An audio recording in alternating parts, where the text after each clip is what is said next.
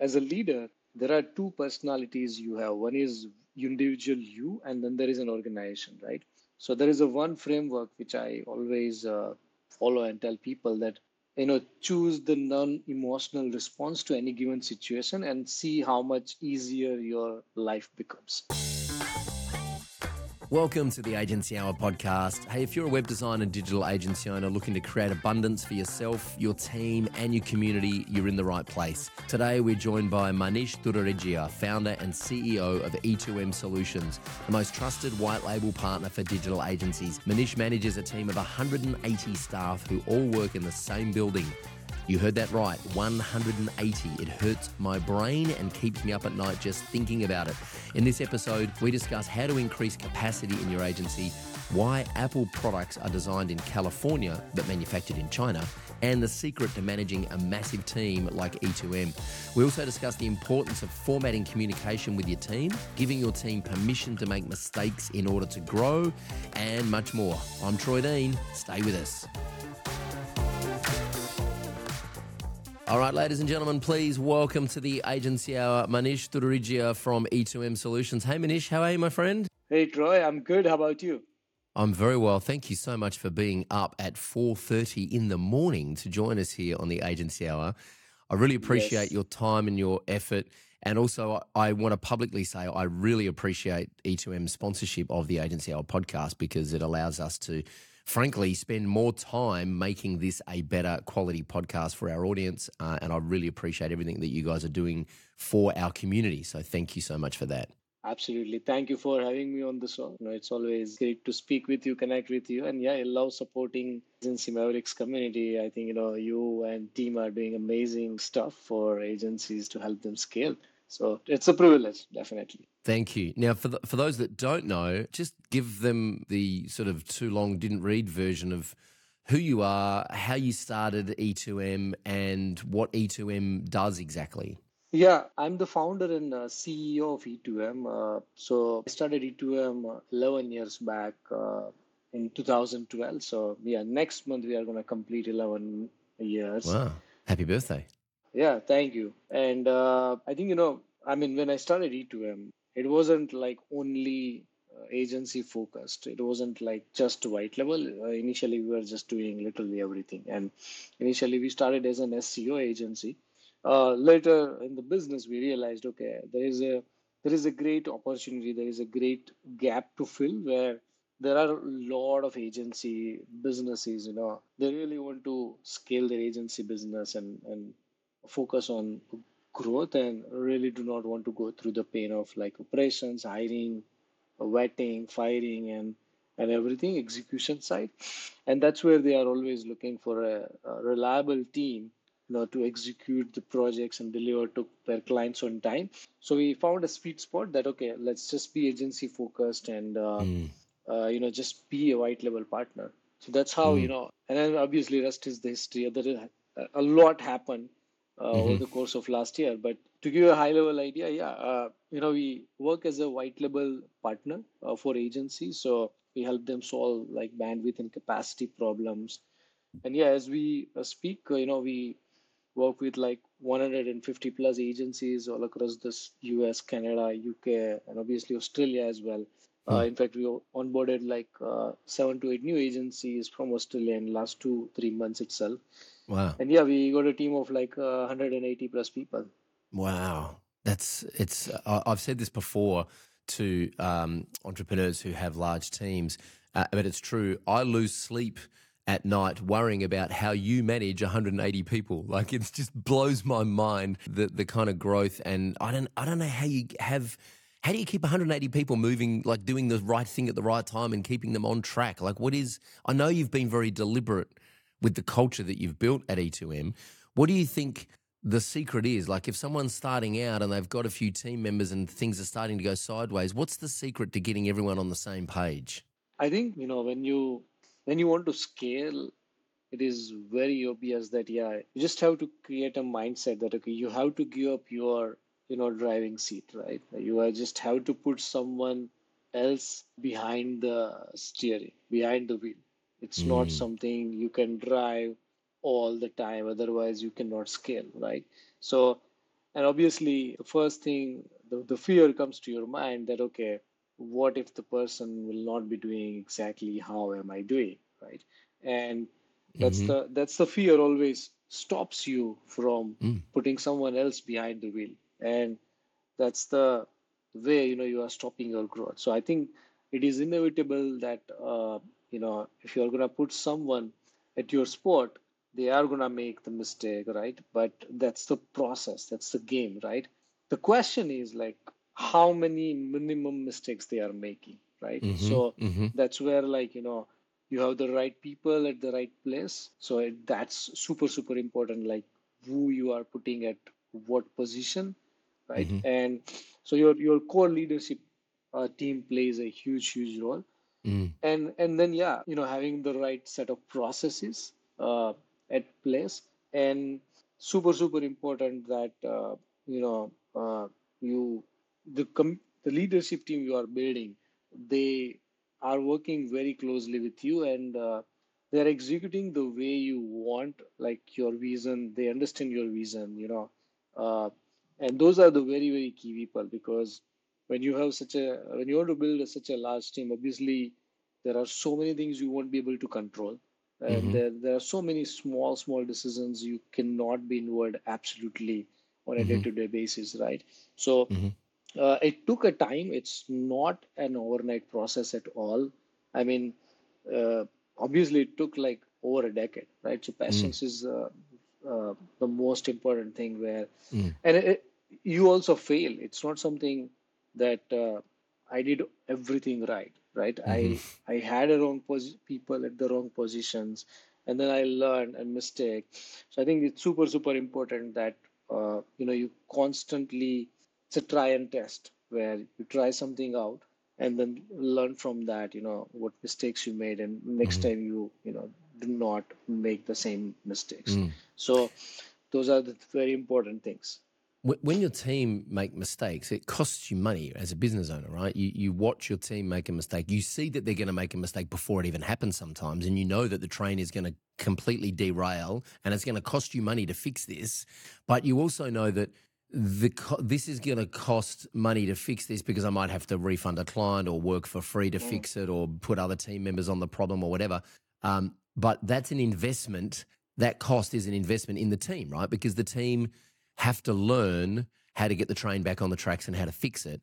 How do, how do you, and I know this is a huge fear for a lot yeah. of agency owners, that they're just like, you know, that, that it's, how do you manage your own anxiety around, well, this is going to be a train wreck and I have to let it happen and I have to let the team learn, even though it's going to cost us money. That's just the way it is. How do you, how do you manage your, your mindset through that?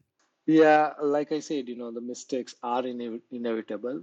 The most important thing is that you are not repeating the same mistakes. Yes. Uh, yes. That is the super important thing. At least you are learning from the, you know, mm-hmm. past mistakes and not repeating the, the same one, right? I think, yeah, that's definitely a fear. One thing, you know, I always did it. I made sure to communicate. I think, you know, when I'm having a conversation with team, most of the time I, I just tell them that, hey, you know, if I would be doing like this, I'll do it like this, and I'll make sure not to do this, because that's what, you know, one of the mistakes. So I often talk about my mistakes that, okay, mm. one of the most common mistakes, uh, you know, I always did.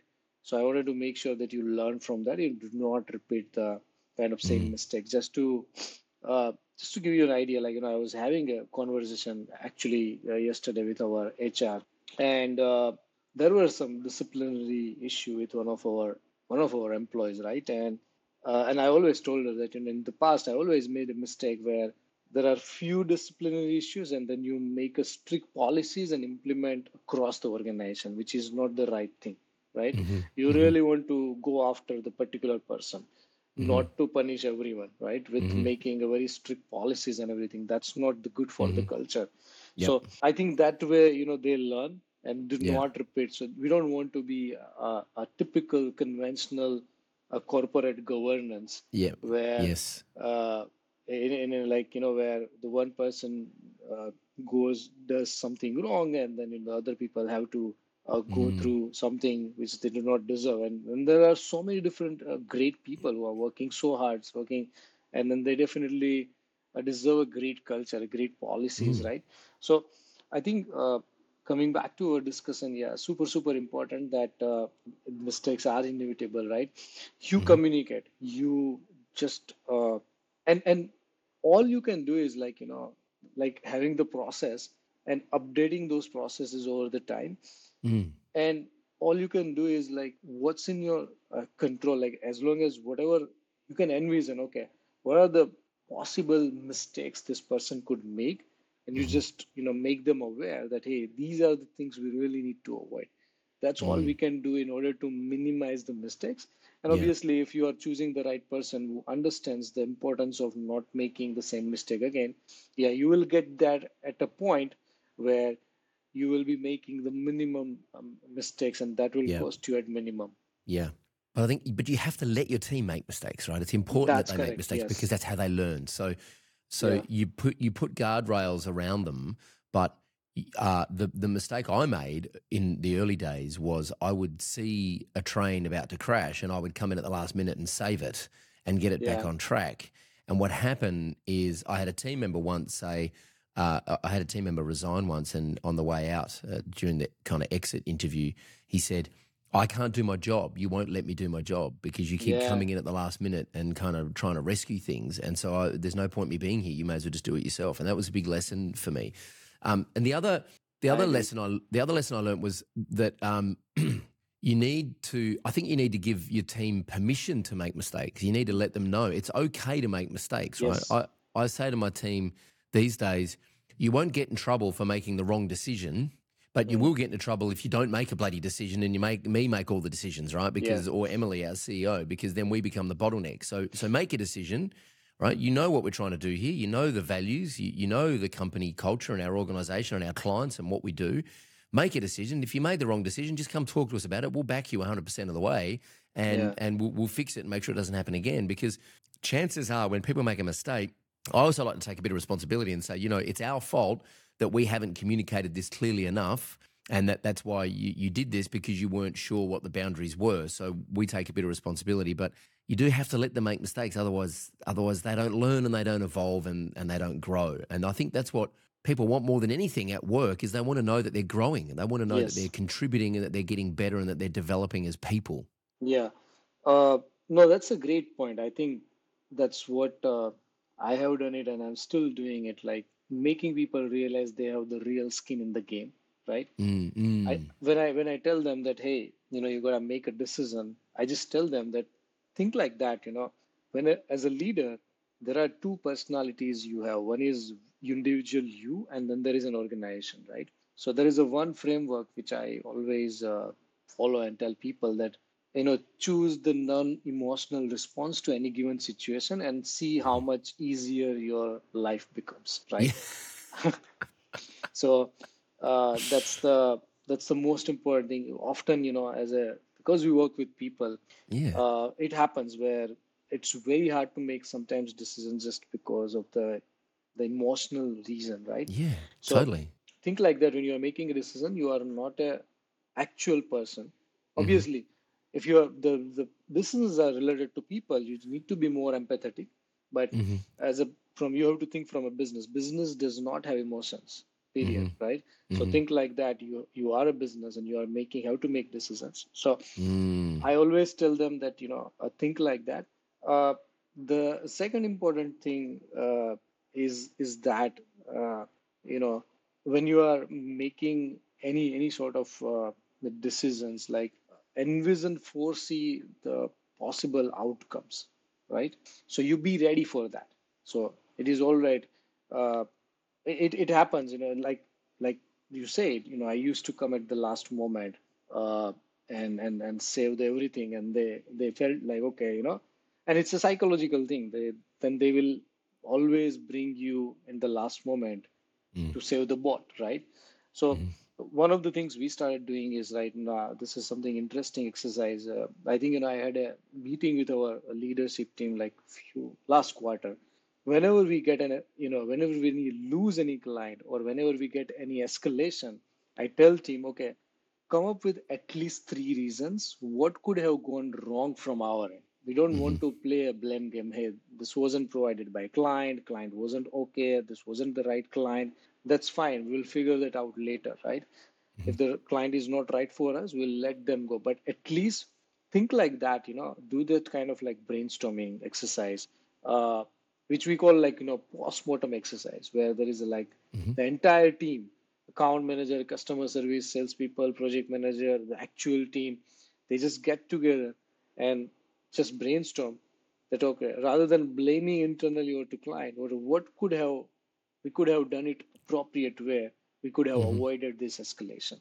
Mm. So these kind of exercises, which is like, you know, uh, more of a realization ex- exercises, uh, which help them to realize that, okay, which we could have, the steps which could, we could have taken from our end. So at least mm. they know, okay, the next time we could avoid this kind of, uh, you know, mistakes. Mm. You know, it's, we, it's, um, oh man, I, I, it's just, it just vindicates our alignment. And I, I don't want this to turn into the mutual admiration podcast, but uh, you know, when, when you reached out, when you first emailed me yeah. uh, to introduce yourself, your first email was actually you expressed interest in sponsoring the podcast. And initially we said no because we didn't have any sponsors on the podcast, and also because we didn't know you. We'd heard, I'd heard about E two M and I'd only yeah. heard good things. Mm. But every time you and I talk, it, I'm I'm I'm vindicated about my decision to partner with you guys, because I feel like everything you say, I'm about to say or have said, or I'm, I'm learning. Like there's such a there's such an alignment. And uh, obviously you were out at MavCon on the Gold Coast uh, recently at our event, and I know that uh, you've picked up a bunch of agency clients from that event, which is fantastic. And we've heard amazing feedback from the clients that you've been working with. So thank you for continuing to do great work for our our clients. But one of the things I I want to unpack is, you know, we were talking about this before we hit record, is we, we're in the services game, right? So we mm. we sell and we deliver largely intangible things, right? Mm. We're not making, you know, my parents have a trophy business, and uh, and uh, they, you know, they work with physical products. So they buy all the components of these trophies, they put them together, they send them out to customers. Now, if I sent this to Alibaba and said, hey, can you make me a thousand of these? They would make them pretty much identical, because they know exactly what the finished product looks like, right? Because mm. they can see it, they can touch it, they can feel it. They can feel how heavy it is. They see what materials it's made of. With a website and S E O and digital marketing, it's so subjective, right? I explain something to you. The client explains it to me. I explain it to you. Things get lost in translation. How, wh- what have you done? And I think this is the thing that holds most freelancers back from becoming agencies, and holds most agencies back from putting their foot on the pedal from a sales and marketing point of view, right? Because I firmly believe that if you're in the web design, S E O, digital marketing space in two thousand twenty-three, post-COVID, with everything that's happening with A I, if you're not on your way to making seven figures a year in revenue, then you're doing something wrong, right? It yes. is such a golden time right now. It is such an incredible opportunity to be absolutely killing it. And I think the thing that holds most people back is either imposter syndrome, because they don't have the confidence or the, um, the they don't have confidence in their own abilities, or lack of team, which is the same thing. They don't have capacity or confidence in the team's ability to deliver what it is they're promising. So, and I think what it comes down to is people are afraid of, or they don't understand how to communicate. You, you touched on it before. People think that they're the only ones that can do the job, right? I'm the only ones that can build these websites and do local S E O for clients. No one else can do it the way I do it, which is complete rubbish, right?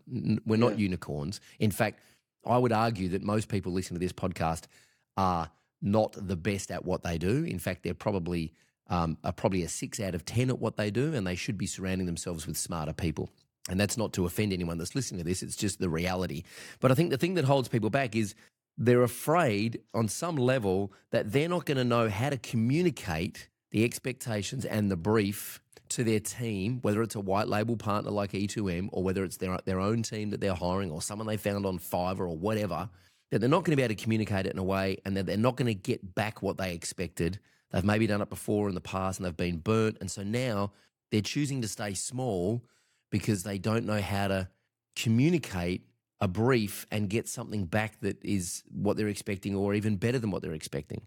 So what I'm curious about is, yes, we've heard amazing things from our clients about what you guys are doing. How do you How have you managed to get your team to to communicate with the client, but also communicate internally to make sure that you're delivering what's expected? Yeah, no, that's a... It's a big that, question, I know. It's a big question, yeah. And it, it actually, absolutely great question. It evolved over the period of time, right? Mm. Uh, there is no uh, perfect answer to this question, but I think this is a continuously evolution process since we have over a decade of experience. We worked with so many different clients. So mm. I think, you know, what uh, as an agency uh, owner, you really need to make sure that, okay, what are the pieces you have to put together in order to be successful, right? You need to communicate. So what usually we do is like, you know, uh, we have a process. So you have an onboarding, we have an onboarding process where mm-hmm. we make sure that we have every single information needed from client in order to be successful, right? Mm-hmm. There is no vague information. So for that, we always ask agencies that, hey, do you have a particular way of format you really want to pass information to us, or you can fill out our, uh, you know, format. So mm-hmm. we, over the period of time, we have developed, uh, you know, kind of a questionnaires that kind of like, uh, you know, intake forms, uh, mm-hmm. which gets us all the information. So ultimately it comes down to the processes that, mm-hmm. yeah, you have to have some sort of way of like, you know, uh, transforming that information, transferring that information, right? So you always have that uh, question that how should I be able to communicate?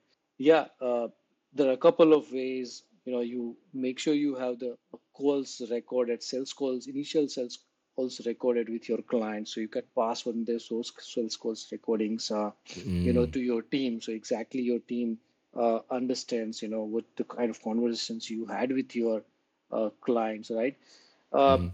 Make sure the scope is very much clear, right? So there's a scope creep and everything, right? That uh, these are the very much important things as well.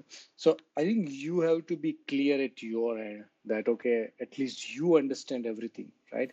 Mm-hmm. Then it is so, then it's just a matter of putting together everything in the right format and then pass that information to the team, right? And mm-hmm. that the same uh, information goes, uh, you know, passes down to the team as well. So one rule we follow is that never start anything un- unless you are one hundred percent clear what you need to do, right? Mm. So uh, that is super, super important to avoid any kind of uh, back and forth. Get on the client call, uh, you know, often, right? Yeah. Uh, in terms of like whenever there are doubts and whenever there is a huge, when you feel like, okay, there is a huge clarification needed, mm-hmm. not stretch that thing. Right? Mm-hmm. Be realistic uh, in terms of commitment and deliveries. You know? Mm-hmm. uh, although sometimes clients don't like it, but you know it is what it is, right? Be be absolutely, absolutely realistic. So mm-hmm. I think it comes down to being self-organized, right? You know, having the right formats and processes in the mm-hmm. place. Uh, because and obviously, you know, finding the person. So we always we we talked about this earlier as well, right? That you really want to have the person. Uh, you know, who actually is doing the job without title, right? The, you have to identify the person who loves to do what you kind of like, you know, start hating to do, not literally hate, but mm-hmm. obviously you are no more interested to doing that stuff. So you might want to uh, put someone uh, as a, as a, as a liaison to do all that stuff, which you are doing and which you are kind of afraid of, right? Mm-hmm. So, now there are kind of like A I note takers. There are mm-hmm. tools out there, you know, which can take the tools from your meeting and put mm-hmm. those notes and just pass this, those notes as well, right? So mm-hmm. I think this is a very subjective thing, like how you really want to do it. But yeah, uh, it's like making sure you have the right processes and people uh, and mm-hmm. formats in the place. Yeah, I, I want to come back and unpack a little bit more of that in a second, but I just do want to give people a resource. airgram dot io, A I R G R A M dot io, airgram dot io. I don't have an affiliate link for that. I should have, but I don't. Uh, it is the tool that we're using at the moment that records. What I love about it is that it automatically records all of our Zoom calls. It uh, automatically transcribes them. You can then generate a ChatGPT style summary of it. You can then highlight parts of the transcript and create a to-do item and pipe yeah. that into Asana. You mm. can highlight parts of a transcript and pipe that straight into a Slack channel. You can also highlight parts of the transcript and create a clip, a video clip of that call, just of that part of the transcript. So what we're doing is we're using that to extract gold out of, you imagine you're on a call with a client and you mm. they ask you some questions and you give them some strategic advice, which is really helpful. Well, as long as you're not using the client's details and you're not exposing their privacy, you can clip that bit out of the call in a couple of seconds and then share that on LinkedIn or Facebook as a marketing video to let people know the kind of way, the way that you think and the way that you approach problem solving. So airgram dot io, definitely worth checking out. Um, you talk about formats a lot. Um, you talk about the intake form. Um, I I used to cringe when we'd on board with a new agency doing whatever they were doing for us and they'd send us this big long intake form. Um, and it, and the reason I used to cringe is because some of the ans- some of the questions I couldn't answer back in early mm. in our business, right? I didn't know who our perfect client avatar was. I didn't know our reason, our vision, all that kind of stuff. Now I've I use dictation software on the Mac, so I talk to my computer rather than type, and I can answer those intake forms in about two minutes because I know mm. it. So and I, you know what? I actually love a good intake form now because it forces me. I, it, it helps me sharpen my saw. Every time I describe who our perfect client is, they get a little bit clearer to me. Yes, they get a little yes. bit more. They get a little bit more three dimensional, right? Yeah. Um, and so, um, I, I'm, I'm also. You also mentioned that you you ask an agency, and this is one thing I think that's worth exploring. Is you say to them, what format would you like to give it to us in? Mm. Or if you don't have a preferred format, you can use our intake form. Right? Yes. So, and I know that uh, one of our clients mentioned that you guys um, built a website for them recently. You, you project managed it all uh, in, in their project management tool. You communicated yes. in their Slack. So it sounds to me like you're very flexible in working with the agency's chosen tech stack or their chosen process. If the agency's already got a process dialed in, that you'll work within their existing process. But if they don't have one, then you've got your own processes that they can follow. That's correct. I think... Uh... One of the uh, you know most important thing for agencies is like when they really want to uh, you know onboard a white level partner team to free up their time and scale, their biggest concern is like we don't want to get introduced to new processes and tools mm. because mm. we don't have a time to learn new processes and tools, and that's the reason mm. you know uh, we make it very flexible for them that hey you know you can set up an email address, white level email address for us, we'll be part of your project collaboration tool. So mm. it's literally plug and play. We'll be mm. a part of your Slack channel. So you feel like you are uh, onboarding a team, uh, mm. but now you don't have to train them. It's vetted, it's highly experienced and ready mm. to hit the ground from day one, right? Mm. So uh, that's the biggest uh, thing, uh, you know, agencies uh, should take uh, into consideration that, uh, yeah, you really don't know what, uh, you really want to have a partner or team who are ready to hit the ground from day one, specifically mm. when you do not have a time to train them and do not mm. want to get into a training process or introducing, learning about new tools and mm. processes and like that, right? Mm. So that helps a lot agencies. Uh, so I think, yeah, uh, the biggest fear, you know, coming back to our thing that, okay, how to have your team communicate the same thing. And the biggest fear you always have as like having someone else to do what you are doing is, again, uh, that the, the first thing, yeah, how many new things you have to do it, right? So you really want to find someone who is who knows your style, right? Uh, I'll give you an example. So we onboard a lot of agencies who are actually developers. They are doing everything by themselves. And mm-hmm. the biggest concern they have that, hey, you know, I have a particular way of building the websites. I use this particular page builder. I mm. follow certain types of plugins and everything. So what we started doing is during the onboarding call, we asked them to provide three latest websites they have built and provide them the provide us the backend access. So what mm. we just do it, we just go through the three latest sites they have built. We exactly know now exactly how he has been, the client has been building the site. Mm-hmm. And then we follow the same thing, right? So mm. these are the few things uh, which help, uh, you know, us to be, right. uh, understand, you know, how they want certain things to be done. And then we ask them like, you know, there is a particular, if you have a specific list of plugins you want us to you know, use, yeah, we'll make mm-hmm. sure to use that thing as well. Mm-hmm. And if you mm-hmm. don't have, so we have our own standards and checklists, which we follow uh, for mm-hmm. building websites, Q A and everything, which agencies love, by the way, because we have, you know, those are more proprietary information. If they don't have it, then we just follow ours. So mm. it's like giving them an option that, okay, hey, uh, if you don't have it, that's fine. We have it, right? So mm-hmm. they know uh, that, okay, uh, this is something gonna work out for sure, because mm. now at least either of us have processes, checklists, standards, and everything yep. uh, which is needed to make the project successful. Yeah. Yeah. And th- and there's a cost involved in that for you, right, as a business owner, because your staff are then having to learn different processes. Like it's yes. it's um it would be easier and more efficient and cheaper for you, and and frankly you would have more margin if your whole team did everything the same way every time, right? Yeah. But I know, because you and I have met and we've hung out and we've spoken and we had dinner, even though I was as sick as a dog when we had dinner that night, but your Your uh, vision is to make it as easy as possible for the agency to grow by leveraging your team. And so th- there is a cost involved in your team. I'm just letting everyone know here that, like, this is uh, you've invested and given your team the time to learn those processes for all the different agencies. And if you've got one hundred fifty different agency clients, then you've got, you know, dozens of different ways of doing things. And there is an admin overhead and a cost involved in that. Um, How do you manage, and this is not a trick question, I'm generally curious, how do you manage your internal knowledge base within the company? Like if someone says, oh, I don't know how to do this with A C F, and someone else has already done it with A C F, how do you guys communicate or manage that internal knowledge base? Yeah, no, that's a great question. And uh, that brings the most important thing is like uh, last week itself, like Divi launched uh, A I Builder. Mm-hmm. Uh, so it is coming. Right.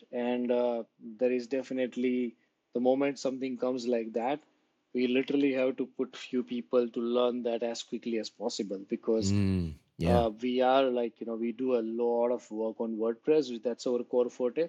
So mm-hmm. we just have to be ahead of the curve and make sure that, you know, we are uh, we are early adopters. Right. Mm. So couple of things, like we have a hierarchy, we have a delivery manager, then we have a, like, uh, fifteen project managers, then we have a tech lead, and then we have a team, right? So we have an appropriate hierarchy for that. Uh, mm-hmm. We have a few technical people who are responsible for certain type of technical research and making sure uh, staying ahead of the curve. Uh, that is the one thing. Second thing, we maintain a common repository of the things people are working on. And then Uh, there is a delivery manager, you know, who is like having a monthly meeting with all the project managers. And that's where they just discuss what are the most common challenges they have had last month. What are the, you know, most uh, uh, common solution, like some something which is like useful to others, right? Mm-hmm. So we have some so common repositories where we maintain that data. And then we mm-hmm. discuss that out, uh, you know, in like monthly meeting. And then there is a Slack, Slack channel. We have a Skype group of a project managers where mm-hmm. the one person will quickly ask, because the entire team is working with either like all these ten to fifteen project managers that, hey, mm-hmm. anyone worked on that? And mm-hmm. people keep posting that. So I think one rule we have is like, uh, okay, before you, you don't need to reinvent the wheel. That's you right. wanted to quickly check with someone else that, hey, have anyone done something like this? I am doing uh, these kind of things, right? Yeah. So yes, it takes a lot of resources, uh, you know, and that's what the agencies benefit uh, while working that's right. with us. That, that's you right. know, they don't have to, because it's constantly evolving, right? Like I said, you know, D V launched an A I builder. So obviously they want to leverage that. They don't have a time to learn, which is something we will do it. Uh, That's right.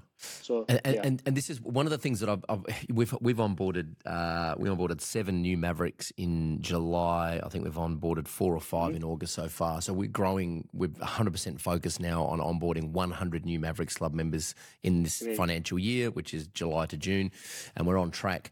Um, and I've been having a lot of.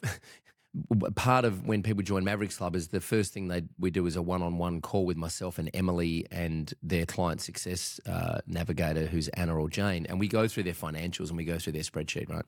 We go through their P and L and their margins, and always, always, always, always, there are problems with the team.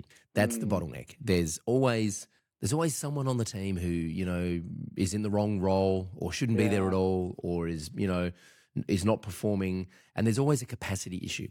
And one of the things I say to new Mavericks is, at least in the short term, the way to increase capacity in your team so that you can serve more clients and grow your revenue, because revenue isn't everything, but it sure as hell fixes a lot of problems, right? If you've got more revenue and more profit, the way to do that, at least in the short term and maybe in the long term, is to tap into a another agency partner like mm. E two M Solutions, for example, or, you know, if it's uh, if it's a different type of, um, like, for example, an accounting firm who already has bookkeepers and already has a back office team built out in the Philippines, right? Yeah. Uh, tap into those companies who already have that infrastructure built. Yes. Yes. Now, you will pay more mm. than if you than if you went and built your own team. Like, if you built your own team uh, of, of a bookkeeper and admin support in the Philippines and manage them yourselves, it would be cheaper than using a local accounting firm who's already got that infrastructure. So you will pay more by using someone who's already built that infrastructure, but it will just allow you to move way faster. Yes. Right? That's so, true. Like, full transparency, I know that uh, if I went to uh, India and sourced my own developers, it would probably be cheaper than if yes. I went to E two M, but it's going to take me way longer. I'm yeah. going to wait. I'm going to make a lot of mistakes along the way. I'm going to get my, my fingers burnt. I may, it may even damage my confidence to the point where I don't want to build a team and I just want to stay small. So the fact that you've got that infrastructure built out is – what agencies are tapping into is not just your team of, of talent, but it's that infrastructure and those processes that you've spent yes. the last eleven years building, right? And Absolutely. That's what allows them to move faster. Now, the other thing I think that is uh, a, the, the, a big benefit of what you guys do is, am I right in saying that one hundred eighty staff all work out of the same building?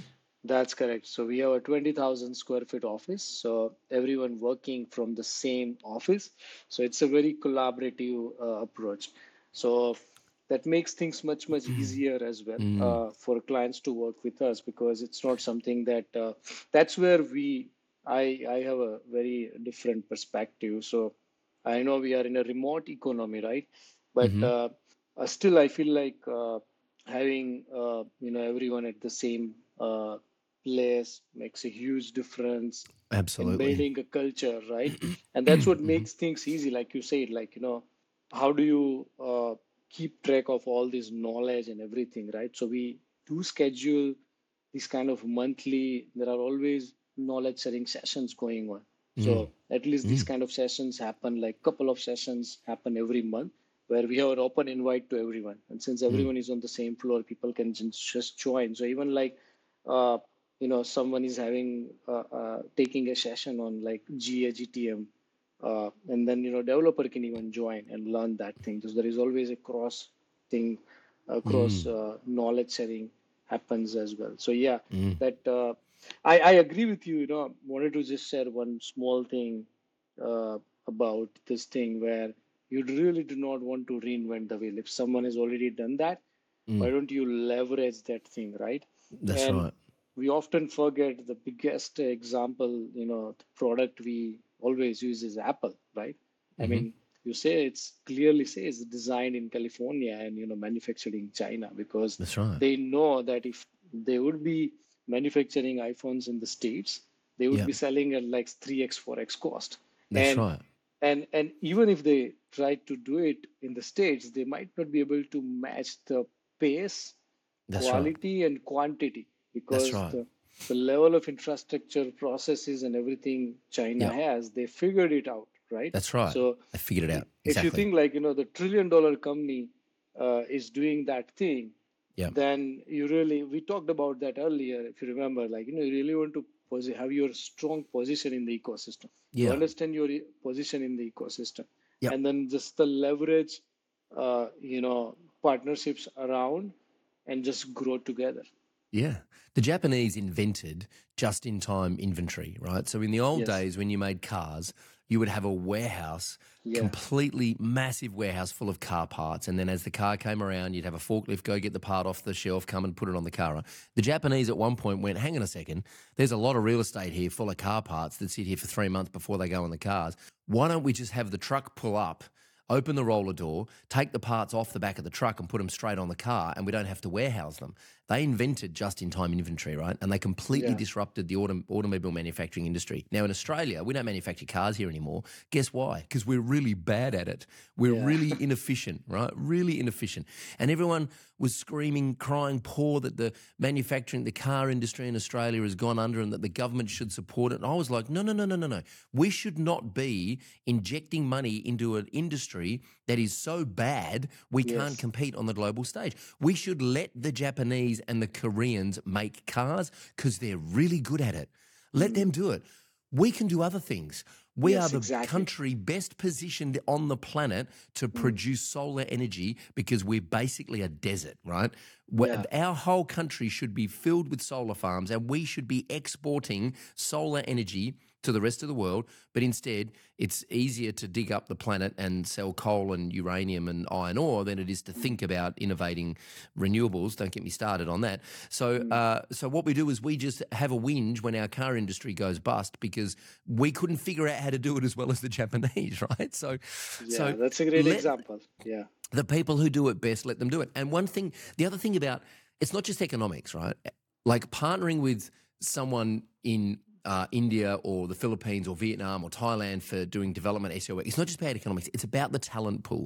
One thing I've yeah. learned over the years is a big part of, um, and I use the Philippines as an example because I've been there and we had a team, we had a team there and we still have some of a team there, is that a big part of their economy is tourism mm. and then uh, admin support for yeah. Australian, U S, Canadian, New Zealand, U K uh, uh companies, based companies, right? So they have not only built infrastructure specifically to support co- uh, companies in, in our countries, but they've also trained their population yes.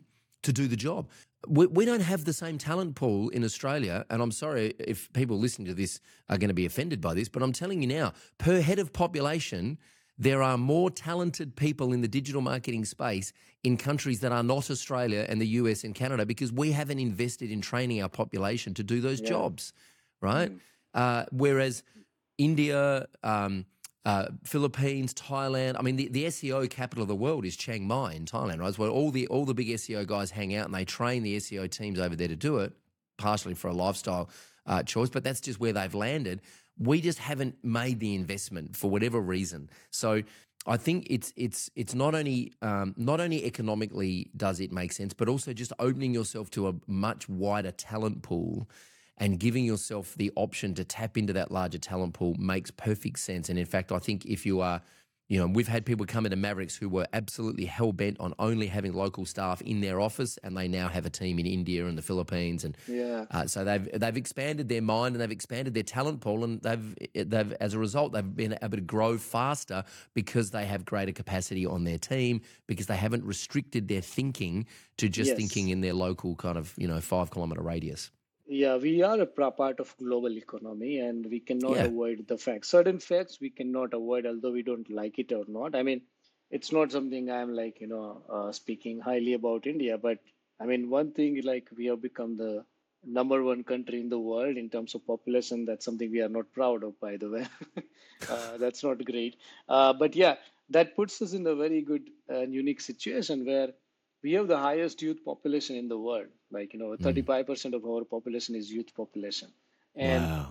uh, we are the, you know, highest, uh, we have the highest uh, people who are like English speaking people in the world, mm. right? Mm. So mm-hmm. because of the excess of internet, internet is so much inexpensive over here that mm. everyone has access of internet. And mm. that makes them exposed to the all the, you know, Western culture, Western mm-hmm. content and everything. Uh, so people are people have become more adaptive. So mm-hmm. I think, you know, uh, that's, and then in so many great universities we have, so many great programs we have. So I think the you are right, you know, the, I mean, the the privilege we have is like tomorrow if I were to hire like one hundred people more, I can do it very easily because mm-hmm. we have that kind of people available. You know, we are very dynamic, who are like, you know, hungry for growth. They are very, will, they have a kind of right kind of willingness to learn and adopt the new things. Like they are very much curious about uh, uh, the opportunities as well. So I think we are mm. like, we are, we are like, you know, we are still developing country, right? Mm-hmm. Uh, so everyone is very much opportunist, where people are very much opportunists, not something that, okay, we are already developed and we don't want to look for new opportunities. So that kind of like makes countries like us to be in a, a great uh, position. So yeah, uh, I think, you know, these are the facts which are like, like it or hate it, hate it, but it's the fact, you know, you cannot avoid. That's right. That's yeah. right. And, and also, also. And how you, um, how you leverage that. That's the, that's right. For that's, your own benefit. Right. Yeah, that's right, and and also you know, uh, so, you know, uh, com- countries like Australia and the United States have not invested in high-speed broadband the way that some other countries have, right? New Zealand yes. outranks Australia and and the U S. The Philippines has way faster internet than Australia. Yeah. I don't care what the website's rankings tell you. I know because I have a team over there and we do speed checks, and I've got like the fastest broadband you can get in Australia, and my team in the Philippines still have faster broadband. So, yeah. you know, it, it's it's if, if you look at the countries that have invested in this infrastructure, they've invested in the talent, they've invested in building those processes and building those. I mean, in the Philippines, there's a place called Fort Bonifacio, which is basically the uh, Beverly Hills of Manila, right? And it's where mm. all the big telcos and all the banks had their call centers pre-COVID. A lot of them are pulled out of there now, but um, it, it, they've invested in this entire city that is basically mm. built for B P Os to support companies based in Australia, the U S, Canada, New Zealand, the U K, Europe. Um, yeah. And so, you know, th- th- th- th- th- there's an entire economy that's been built up around that. So anyway, I, I think, um, uh, and, and I know when we first started out, when I first started out building websites back in two thousand seven, uh, I was resistant to delegate or to outsource, as it was called back yeah. then. And the reason was, is because I didn't know how to do it. And I was absolutely terrified that I was going to get ripped off. I was terrified I was going to get taken for a ride. I was also terrified that I was going to promise something to a client and then not be able to deliver it because I wasn't able to communicate with the the people in, and we had a team in India at that point. And I learned so much in that first twelve months. Luckily, yeah. we found a, a small team in India who were amazing and actually taught us. I had a team in India doing S E O for me back in the day. They taught me more about S E O than yeah. I could ever have taught them because that's what they did exactly. day in, day out. Like yes. I tapped into their knowledge base, which actually helped me sell more S E O to my clients. So I, I think, um, yeah, I think uh, we've made the case. People should definitely be reaching out to E two M to partner. If you have capacity or bandwidth issues on your team, and or, or it's just you and you want to put your foot on the rev, on, on the revenue pedal and grow your agency, reach out to Manish and have a conversation with E two M Solutions. In fact, I think there's a special page that you guys have set up, uh, e two m solutions dot com slash agency dash mavericks. We'll put a link underneath this episode so people can reach out and connect. Um, and...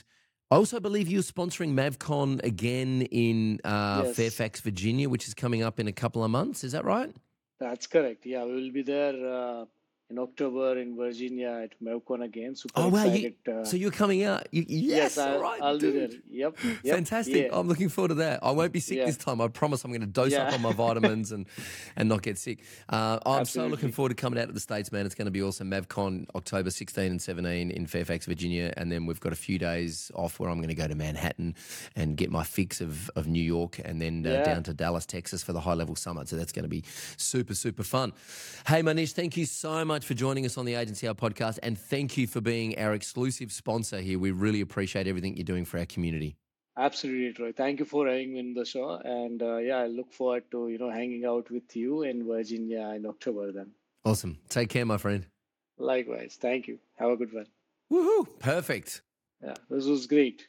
Yeah, awesome. We uh, we didn't even touch on A I, but we can do that next time. You know, we can. Yeah, next time. There's, be... there's so, so this many... is great. I think. Uh, it... It, it should be more conversational and oh, absolutely, I, you know, high definitely. Level ideas. Yeah, yeah, yeah. yeah. I, I love it. It's um, and I do want to get into. I'm deep in the A I rabbit hole at the moment. I'm kind of working out how A I can improve every part of our business. So we'll definitely talk about that um, more next oh, time. Yeah. In fact, I'm going to do some A I presentations out in uh, in yeah. Fairfax as well. And uh, I'll I'll share one. Uh, so yesterday, last night, uh, I came across a good report. Uh, Let me email that to you. Sure. Uh, I'll email to you and Emily. So McKinsey published a really good, uh, you know, uh, done. I just uh, sent you an email. Cool. So they published a really good uh, report which uh, speaks about like A I revolution on economy. So what kind of industry? It's a sixty-eight pages, huge report. But if you go to page number sixteen, page number twenty-five, they have a charts like which industry they are going to impact, disrupt, and uh, like the it has a really good facts and figures. Great. Okay. So you've emailed that to me, have you? Yes, I did. Just awesome. Did. I'll look forward to it. I'll uh, stick it on the iPad and have some bedtime reading. Yeah, it's a long one, but it's like yeah. economic, uh, the economic potential of generative A I. So great. And next, all right, like, I'll look you know, forward to it. Era. So it's it's very... an exciting time to be alive, man. It's like I it feel is. like I know a lot of people are scared of A I, but I actually feel like A I is going to push us into being more human. Exactly. Hundred percent. It's going to push us to embrace the fact that we're human beings and that we're not pedal, we're not keyboard pushers, and we're not pushing pixels around the screen. All that shit should be done by robots because they're better at it than us, and yeah. we should be more human, right? And what we do is we have empathy and we have conversations and we understand each other and we solve problems, and then we use robots to actually do the work. That's the way it should be done, you know. We think. Yeah. It's what human beings do. I think it's uh, it's something, you know, a little bit going on a more on a spiritual side, but I think it's going to raise the human consciousness to another yes. level. Yes. Uh, because I think we human beings doing so many compulsive things uh, yeah. just because we did not have this kind of technologies exist yeah. so far to do those kind of stuff, right? That's so right. Yeah. I feel uh, I, I totally agree with you that uh, uh, the A I, you know, it's going to make our lives much, much easier. Yeah, it's it's it's scary because mm. people... you know, uh, who are like, who are too much compulsive and they are not mm-hmm. willing to get out mm-hmm. of their comfort zone. Mm-hmm. Yeah, they right. will, yep. they, they will yep. get re- replaced. But yep. people who are conscious human, I mean, you like it or hate it, you have to upgrade. You just have yeah. to keep pushing yourself. Yeah. Otherwise, you will become completely irrelevant. Yeah. So I, I totally agree with you, you know, that we just should leave things uh, to uh, robots and A I. Mm. What they are really good at, I mean, we should really focus on improving the, you know, improving the health, improving the like lifestyle, you know, mm-hmm, mm-hmm, and mm-hmm. consciousness, helping mm-hmm. others, and all that kind yep, of stuff. Yeah, totally. You know, one thing I've been reflecting on a lot lately is the first half of this year, I didn't do a lot of work. We moved house. Emily yeah. was running the business. Um, we, our little boy started school. Um, we were renovating the the new house that we moved just to outside the front and backyard. Then we had a holiday, and then we had a couple of health scares with our kids. And so I really did, I did hardly any work the first six months of this year, yeah. and it was strange because I had I had time to reflect on the fact that human being we're called human beings, not human mm. doings, right? Yes, and human True. beings don't know what to do with themselves if they're not solving a problem and they're not down some rabbit hole and they're not actually doing stuff. And yeah. I spent a little bit of time in the hot tub the first six months of this year, just sitting out the backyard when we got our new hot tub installed. I spent a bit of time just sitting in the spa reading books and just reflecting on a Tuesday yeah. afternoon and going, I kind of feel guilty, like I should be at work, but I, I managed that. I was like, well, what, why? Why? Why? I have a team. I have a team yeah. doing everything. Why should I be at work? Now, I'm back at work now because I'm having fun and I'm enjoying it. But I wonder what would happen if we figured out a way to use the robots to do all of the work and make all of the money and we didn't have to do much. How would that change humanity? How would that change the conversations that we if if you and I got on a call, not because we needed to or because we were trying to grow our business, but just to explore philosophies and ideas and concepts, and there was no commercial model behind it because the A I bots were doing everything anyway, right? How would that change our interactions and and globally, geopolitically, how would that change things? It's a huge shift. Yeah, I, I wouldn't be surprised. Uh, this is going to happen for sure. In a, in a one line, we are not designed to just make money, pay the bills and die. That's it, mm. right? That's right. We're not. I think, you know, majority of people are doing the same thing, you know. Yeah. Everyone is after like making money, pay the bills. That's a circle. Mm-hmm. So it's a mm-hmm. vicious circle we are trapped mm-hmm. into. Mm-hmm. And like you said, you know, the moment you take the time off from that vicious circle, you start feeling guilty. Just That's imagine right. how much, you know, we are so much trapped into that, that mm-hmm. the moment we take time off, we start feeling mm-hmm. guilty. Hey, you know, mm-hmm. I should be taking, uh, it shouldn't be taking time off. I should be working mm. instead because mm. I have to make more money. I have to. So I, I, I absolutely agree. You know, it is, and you can only discuss these ideas, philosophies when you get free, right? I think yes, doing nothing, getting a, having a free time is so much underrated. Where correct. If you just if you just take some time off, and it's it's it's like, you know, human psychology. The moment you say, "Hey, I'm gonna take some time off," the second question, "What are you gonna do?" Yeah. Right? And yeah. you say nothing. And then, are you serious? Nothing? I mean, wouldn't you get bored? And you say, oh, no, I'll figure it out, but I, at least I don't have an even anything on your mind, right? Yes. It, it happens yes. with entrepreneurs as well. The moment you sell your business, someone is mm-hmm. going to ask you that, okay, what are you going to do? Right? Yeah. So it's like that. Sleep uh, in. That, yeah. Imposter syndrome, right? That's uh, right. So I, this question comes to my mind, you know, and I'm actually training my mind where, okay, that if I sell my business one day, mm-hmm. the second question comes to my mind. Yeah. What am I going to do with that? Right. Yeah. And yeah. then that stops me from thinking more in that direction because it creates a fear in my mind that, yes, okay, what am I going to do if I get free? You know, and then that's, I, you know, I was listening to one podcast, they call it like astronaut syndrome. So astronaut mm-hmm. syndrome is kind of like when astronauts come from back from the space, they keep them isolated for some more period of time. They call it mm-hmm. like astronaut syndrome because it's mm-hmm. very difficult for them to adjust in the atmosphere of Earth and this mm-hmm. kind of lifestyle, right? Mm-hmm. So mm-hmm. I read these kind of things like, mm-hmm. and it's it surprised me, right? You know, it's so much underrated. Mm-hmm. The moment you say, I'm going to do nothing, people are surprised. Mm. So you have to say, what are the ans- acceptable answers? Vacation, time mm. off, right? Mm. I'm going to do something new research, but mm. nothing is not acceptable answer. It's yes, kind of like, right. it's very hard for a society yeah. to digest, right? Obviously, yeah. you don't need to explain anyone, right? But mm. it's it's more about you see how we are wired, how we have yeah. been wired, which is wrong. So I, totally. I don't totally agree yeah. that, you know, yeah. uh, A I is a blessing. Where it is. You can have the, lo- I mean, I was reading this thing. The future of business is a lot they are saying is a solopreneur as well, where you have the tools and A Is who are working for you mm-hmm. and you are not managing people and they are, you are constantly, you know, having this kind of tools who are doing stuff for you. Mm-hmm. And then you are spending more time on, you know, developing and evolving yourself. Or, you know, playing guitar. Yeah, or, exactly. Or, or you know, volunteering at your kid's school. Yeah. Or, you know, doing, like, doing, you know, w- one of the things, it's interesting, like, our whole sense of self-worth is tied up in in what we do, right? So you go to a barbecue and you meet someone, one of the first questions you ask is, what do you do? Yeah. Right? That's correct. Not, not, I don't do not, anything.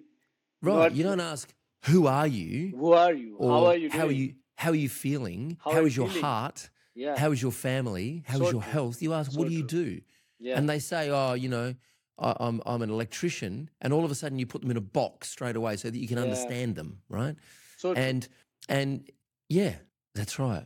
Who do you want to be when you grow up? Yeah. What do you want to be when you grow that's, up? So we, we kind of like label people, you know, that's we right. just like judge so yeah. quickly and put them yeah. in a category, right? Yeah. Instead of just having an open conversation, open yeah.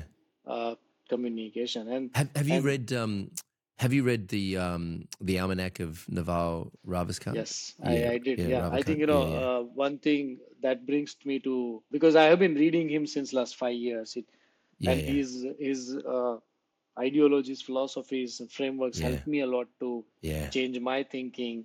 It yeah, helped me a same. Lot to be successful personally. And professionally, mm. I think, you know, one thing he said that if he would have an option to live the life again, mm. he would be living life where he will not be doing anything for the sake of obligation, right? Mm. So mm. like you said, mm-hmm.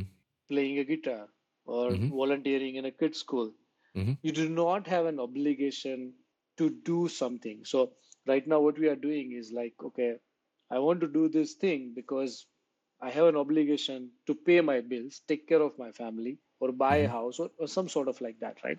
So that's what they are talking about, universal basic income as well.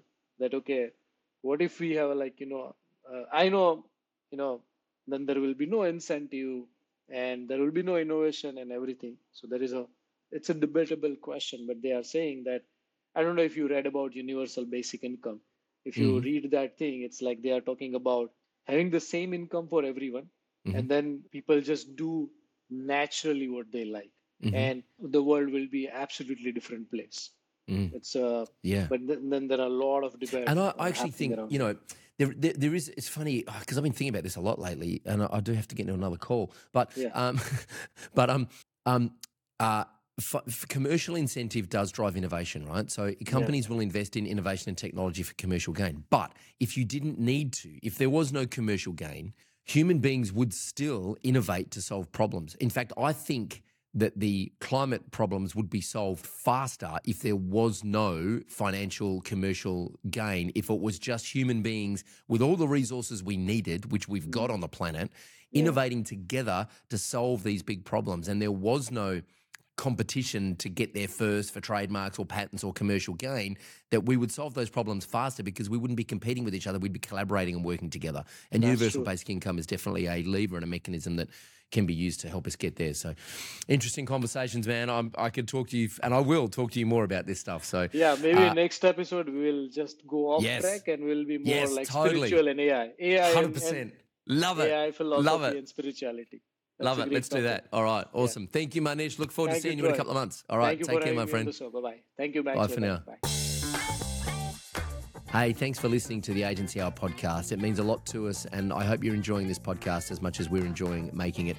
And a massive thanks to Manish for joining us. Thank you once again for sponsoring the podcast. Can't wait to catch up at MavCon.